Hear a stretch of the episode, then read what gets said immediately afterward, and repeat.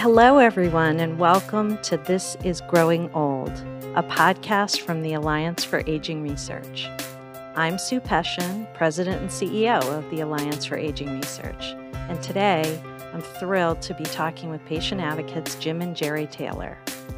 I'll be talking with them about their personal experience with Geri's Alzheimer's disease and what it's been like during the pandemic, their work with the Alliance's Talk Nerdy to Me training, and their latest campaign to change clinical trial recruitment in Alzheimer's disease trials. Jim and Geri, thank you so much for joining us today. Thank you, Sue. Thank you. Now, COVID 19 has completely upended daily life the last few months. How have you both been doing?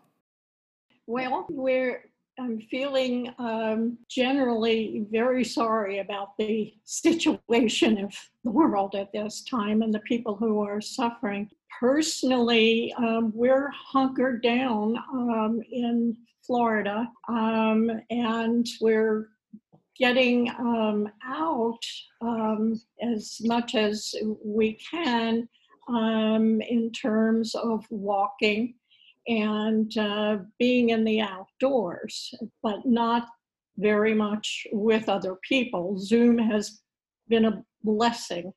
I've been walking, and swimming, and biking most days, so it's I really enjoy swimming down here in Florida.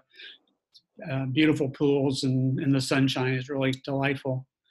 Also, you know, I think the high uh, impact rate for seniors has spurred us to pull out our wills and get all our documents together in case we were impacted so that our kids could just step right in and handle the legal things that were necessary to be done.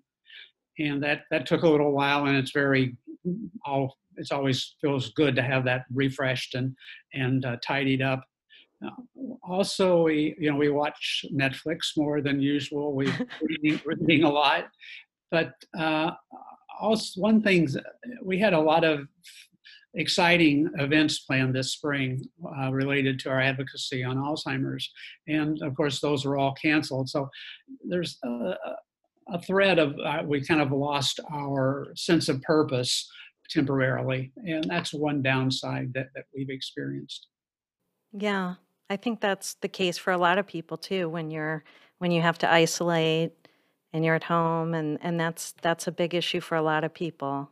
So i appreciate you raising it because i think and i think that's so much of what i appreciate about the two of you is just your openness uh, to talking about things that people sometimes are i don't know embarrassed about or afraid to reveal.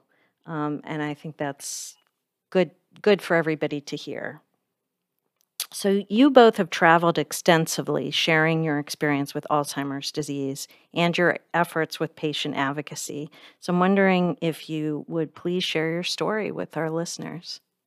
I thought something was going on and um, stopped working at about 65. And um, but I I thought I was you know getting a little eh, not as sharp as before, um, and but was sort of wait, waiting to see if anything else would pop up. Eh, you know, sort of a, a drop dead date. And, and it did um, one morning when I went into the uh, bathroom and um, looked in the mirror and didn't recognize my face. And I, I, just felt like it was wrong. So I told Jim that um, I think something was off and we needed to go to a neurologist, which we did. And, um, and that was the story. And, um, and that's what we've been working on since. Geri had mentioned that she was having some cognitive issues, but I really didn't worry about it and really think too seriously. But so when we we went to the neurologist and he told us and explained it was MCI, mild cognitive impairment.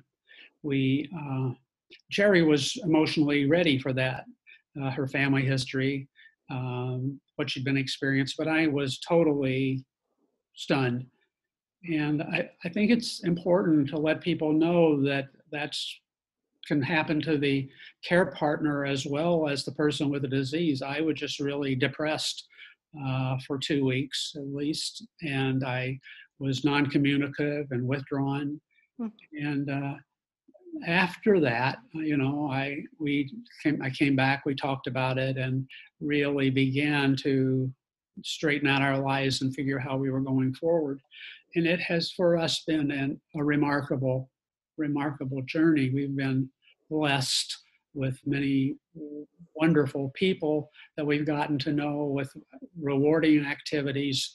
And um, one of the things that happened to us was uh, the New York Times connected with us. The Alzheimer's Association, New York City, connected us with the New York Times, a reporter who wanted to write a story about a family in the early stages of the disease. And we spent two years actually with the reporter working on this story, and it turned into a 12 page article that was a special section in the New York Times on a Sunday, which is wonderful because it helped us do what is very important to us, and that's publicly address the stigma associated with Alzheimer's and give give people with the disease and care partners a message that they can live very wonderfully in the especially in the early and mid years of the disease. And they the partner is simply forgetful at first and can still have a wonderful life uh, spurred on by finding a passion and by knowing that this can be a joyful time in their life. The other thing that then happened uh, is Geri knew from her background as a CEO of a large care institution and research uh, that she's done personally that she wanted to get in a clinical trial. And so uh, we were very, very fortunate to find a trial at Yale and uh, it's the Biogen drug aducanumab, which now uh, may be the first breakthrough disease-modifying treatment. Okay. And uh, through that work, we have become extremely aware of the crisis in getting people with Alzheimer's into clinical trials. Less than 1% today of the people living with Alzheimer's are participating in a clinical trial, which is really a shame. There's a lot of barriers, and we're really working hard to overcome those barriers and to reach out to folks and encourage them to participate in trials. That's great. Um, so you've attended the Alliance's Talk Nerdy to Me training, first as participants and then as expert speakers. Uh, will you please tell our listeners a little bit about what you learned from the training and how it's helped you as patient advocates? My my um, experience, my education actually had me set up when I went to the uh, program. Um, so I, I had done research and uh, have a background in in that. Um, so I sort of coasted a little bit that day in the afternoon. However, um, what was so astounding and pleasing for me was that the other people on the panel, they, their work was a variety of uh, work. And they didn't have that background, but what they had was heart. And they had intention to make things better and to build programs um, for people with a, a I guess it was about four or five different um, diseases that people were representing and trying to get more um, whatever it needed medication, support, a, a, whole variety of things. It was a great experience for me, Sue. I really, I enjoyed it. I learned a great deal. Uh, unlike Geri, this was all new to me and I, I because you brought together people with four different uh, diseases i learned and you had an overview of each of the diseases with part of the course i learned a great deal So there was a great amount of support and learning back and forth between the individuals. I learned about the drug the research, the phases of research, and it really prepared me to be a much stronger and better equipped advocate. But the single most exciting thing that happened is there was an individual lady there, did, uh, did not have a medical background. She was in chronic pain, and she had formed a number of years earlier a, an organization to support people where none existed for people like herself. And, you know, I realized at that point that I didn't have a medical background, nor did she. But, but look what she's done just because of her intention and her work and the knowledge she's gained. And I realized there was no reason that Geri and I couldn't do the same thing, that we, we had all that potential. And all it needed was the decision to, to, to throw ourselves into this uh, fight against Alzheimer's and really uh, was a very significant decision um, and, and turning point for us in our advocacy. That's awesome. And you've done incredibly meaningful work. So thank you. In your opinion, then, why should other folks maybe consider participating in the training? The training really prepares you to be an advocate. You know, you, you no longer have that, well, what should I say? Or you, you have a knowledge base on which to build your advocacy work. And the other thing I think you did that was great is you talk about how to be an advocate, how to do research, how to do trials, and you actually put us on the spot of coming up with something that's concrete. And both Geri and I did that, and both of us followed through on that. So you really leave there with the tools that you have that you need to be an advocate. What what you need to do afterward is to make a decision. How are you going to use those tools? Are you going to be worthy of the investment that Alliance for Aging has made uh, to educate you and give you this strengthening? And uh, if you decide, yes, I will do that, then you are on a very worthy road. That's great. And for folks who are listening who want to learn more, go to our website at agingresearch.org and click on the choice to learn more about Talk Nerdy to Me up towards the top. We're recruiting for this year. So if you or a loved one are age 65 or older and are going through age related macular degeneration, heart valve disease, persistent pain, Alzheimer's disease, or atrial fibrillation and are interested, send us an email. We'd love to hear from you. So Geri, I'm going to go back to your personal story as a as a person living with Alzheimer's disease. What would you say to someone who's just been diagnosed?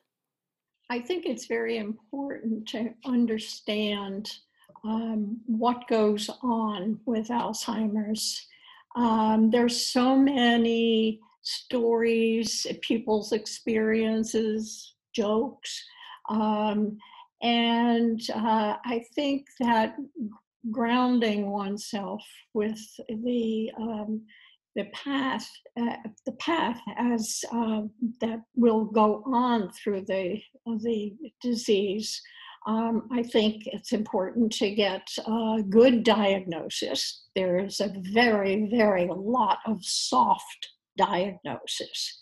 I have heard so many stories about people, oh, I thought I thought they told me I had Alzheimer's. No, turns out I have something else. And uh, very important to know the enemy. The only way you can handle the, that sort of thing is to know how to get around with it.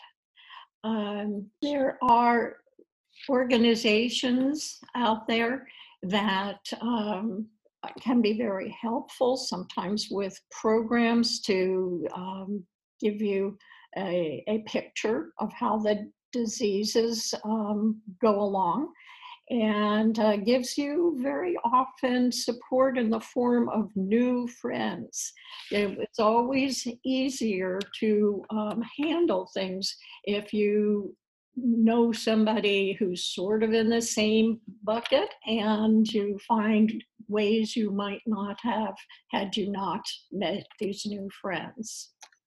And even though you have Alzheimer's or something else, you need to get up for something to do every day.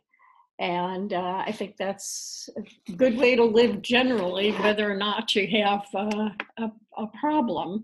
Um, but finding a way to um, make yourself feel whole, make yourself feeling um, part of the game. Um, be surprised what you can do um, that you hadn't tried before and sometimes you, you get a you know you get a, ba- a di- diagnosis you don't want but you may have an opportunity to open up part of yourself that you hadn't taken the time for. Or um, um, with alzheimer's particularly and with uh, some other diseases it's very important to be very clear about how your day goes because the big problem is remembering. And you can spend, if you want, the whole day going around the house trying to remember where A is, where B is, and that'll just uh, wear you down. So, what we look to, what I especially look to, is strategies. My closets have never been so neat my shoes are all lined up because you can lose a day in that. So, uh, I have to ask you is um, when you become a lady that has Alzheimer's disease, do you still have a ton of shoes no matter what, or what? No, actually, it's uh, minimize the number of shoes, okay. fewer decisions. So, uh, with you being the family caregiver, what advice, insight would you give to others facing a similar situation? Thank you, Sue. I like this question because I've thought about it a lot. I get asked this by people who really want to know because it's not an easy journey for either the person with the disease or for the care partner. And sometimes the issues or the problems of the person with a disease are much more attended to than care for the care partner. So my suggestions are initially to, to take good care of yourself as a care partner. Uh, physically, emotionally, have time for yourself. Uh, be gentle with yourself, uh, especially as you adjust to the new role. I think, secondly, it's very important to work on ourselves to develop uh, greater patience. Uh, as the disease progresses, uh, Geri speaks more slowly. Uh, she accomplishes tasks more slowly. And uh, we need to readjust our clock to better accommodate the change in patterns that the person with the disease is experiencing. And, uh, our attitudes are very important. I, I think living with Alzheimer's can be uh, challenging and pull down the emotions of the person with the disease. And I think we underestimate how important our own buoyance, our own positive attitude is. So I think we need to figure out how to make ourselves physically strong, but also emotionally strong and supportive and help be there uh, to help raise the spirits of our partner when it's needed. Another thing is, I think uh, we've seen this in so many uh, of the people we've come in contact is that many care partners tend to be helicopter partners, like Mm. helicopter parents. Mhm. They too quickly rush in to help and to do things that the person with the disease can still do for themselves infantilizing the person with the disease, helping them to stay on the couch, which is the opposite of what they should be doing. So it's really, Geri and I have an agreement that I won't help her with anything until she asks or I see that she's failing. And uh, because it diminishes her self worth and her value of who she is uh, being, uh, being overly cared for. Uh, I try to remember not to correct unimportant things. If Geri thinks it's Wednesday, it, it can be Wednesday, you know. I, but the need to be right and to express contrary opinions within myself is so ingrained and been so strong. This has been a wonderful opportunity, I think, you know, to really look at well, why is it important that Geri be corrected that it's Thursday. Uh, you know, it doesn't really matter. Our life doesn't change that much, especially in the pandemic. So we just go with, uh, we try to go with what is. I think That's that's great. that's Mhm. plenty. Uh, the last thing is to demonstrate your love.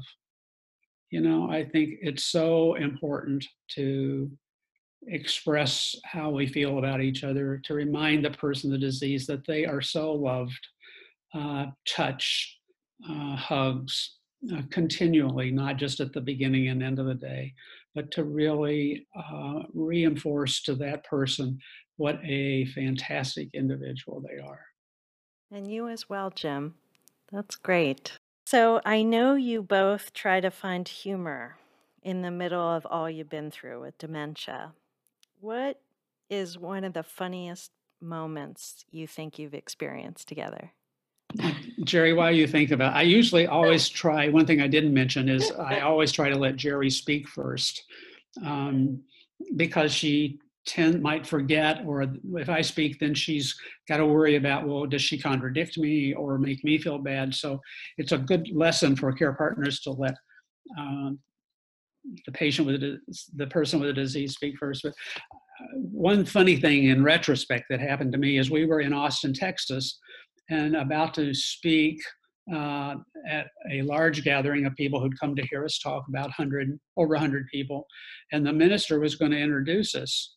And um, just before we went out to speak, he said to me, Now, how long will this be? At which I was surprised he didn't know because we had let the church know. And I said, Well, it's usually an hour and 20 minutes. He said, Oh my gosh. He said, I never preach longer than 20 or 30 minutes. He said, You'll have to cut it short. And It was time to go on stage right then. And, and so he said, Can you cut it to uh, 45? I said, No.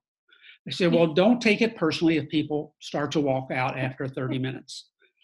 And of course, then we went the full 40, you know, what is that, 60 and Mhm. 85 minutes, whatever. And not a person walked out Ah, that's was, awesome. It was wonderful. And he came out afterward and he said, Well, says I'm going to have to really rethink my material, which for a minister I thought was, was pretty good. That's great. Well, I, I I hate ending this because I love talking to the two of you. Thank you so much for this wonderful conversation and for joining us on This is Growing Old. Uh, that is all for this week's episode. We want to ask all of you to please join us in two weeks for our conversation with Men's Health Network. Why do men have shorter life expectancies than women? And what can men do to improve their health as they age? I'll be talking with experts from the Men's Health Network to learn how men can pursue healthy aging. And in the meantime, please visit us at agingresearch.org to learn more about age related conditions, diseases, and issues that impact the health of older Americans. And again, please check us out on our Talk Nerdy to Me page. And that nerdy stands for Nurturing Engagement in Research and Development with You. And we'd love to talk to you if you're interested. Hope everybody has a great rest of their day, and thanks for joining us.